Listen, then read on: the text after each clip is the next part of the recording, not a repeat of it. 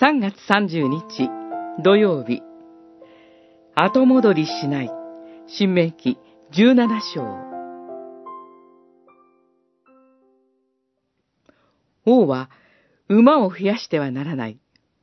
馬を増やすために民をエジプトへ送り返すことがあってはならない。あなたたちは二度とこの道を戻ってはならない。と主は言われた。十七章十六節新明記においては、当然ながら、エジプトからの解放が強く意識されています。このところでは、新たに民が王を立てようとするのなら、それは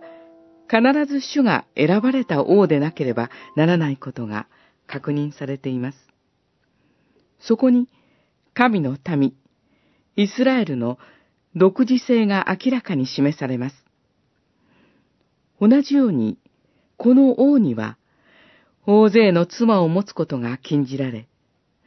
立法の写しを作って神を恐れつつ歩むことが求められています。そのような王に対する命令の最初に置かれているのが、馬を増やすことの禁止です。当時の人々にとって、馬は軍事力そのものでした。馬が多ければ多いほど、いざという時に戦を有利に進められるばかりでなく、外交的な力にもなったことでしょう。しかし、神により頼む道を知った者にとっては、馬の数を当てにすることは、地上の力により頼む昔の姿への後戻りであり、同時に神と共にある自由を失うことを意味します。そこで私たちは、今この時に、この御言葉から本当に私たちを生かし、また滅ぼすことのできる方を